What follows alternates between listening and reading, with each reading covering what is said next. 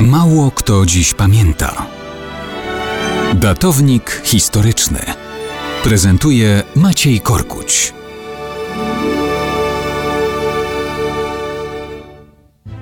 Mało kto dziś pamięta, że wczoraj minęła rocznica 13 czerwca 1944 roku.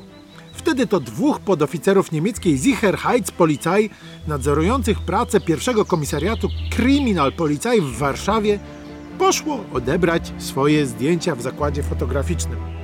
Jeden to Rudolf Peschel, drugi to Wilhelm Leitgeber. Ten ostatni miał pewien problem. Oto już w październiku poprzedniego roku został skazany na śmierć. Wyrok wydał konspiracyjny cywilny sąd specjalny okręgu warszawskiego. Zlekceważył to? Nie, nie. Żołnierze AK próbowali już wcześniej ten wyrok wykonać w ramach akcji Topiel. Ale Leitgeber był czujny. Wiedział, że takich spraw bynajmniej nie należy lekceważyć, bo polskie państwo podziemne rzeczywiście działa i rzeczywiście takie wyroki egzekwuje. Uważał, pilnował się i zastrzelić się nie dał, choć próbowano.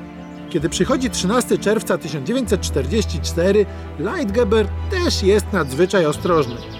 W zakładzie fotograficznym na rogu Żurawiej i Placu Trzech Krzyży ma odebrać już wcześniej zrobione fotografie. Nie wie, że pracownik zakładu poinformował o tym chłopców ze śródmiejskiej dywersji bojowej Armii Krajowej. Ale skoro i tym razem Leitgeber jest czujny, to nawet po zwykły odbiór fotek jedzie w towarzystwie Peschela i sześciu funkcjonariuszy Gestapo i Kripo. Oni czekają w samochodzie, a Leitgeber i Peschel wchodzą do środka. Widząc ich, ekspedient pociera nieznacznie szmatką szybę wystawową. To jest znak dla żołnierzy Armii Krajowej. Wszystko odbywa się więc zgodnie z planem.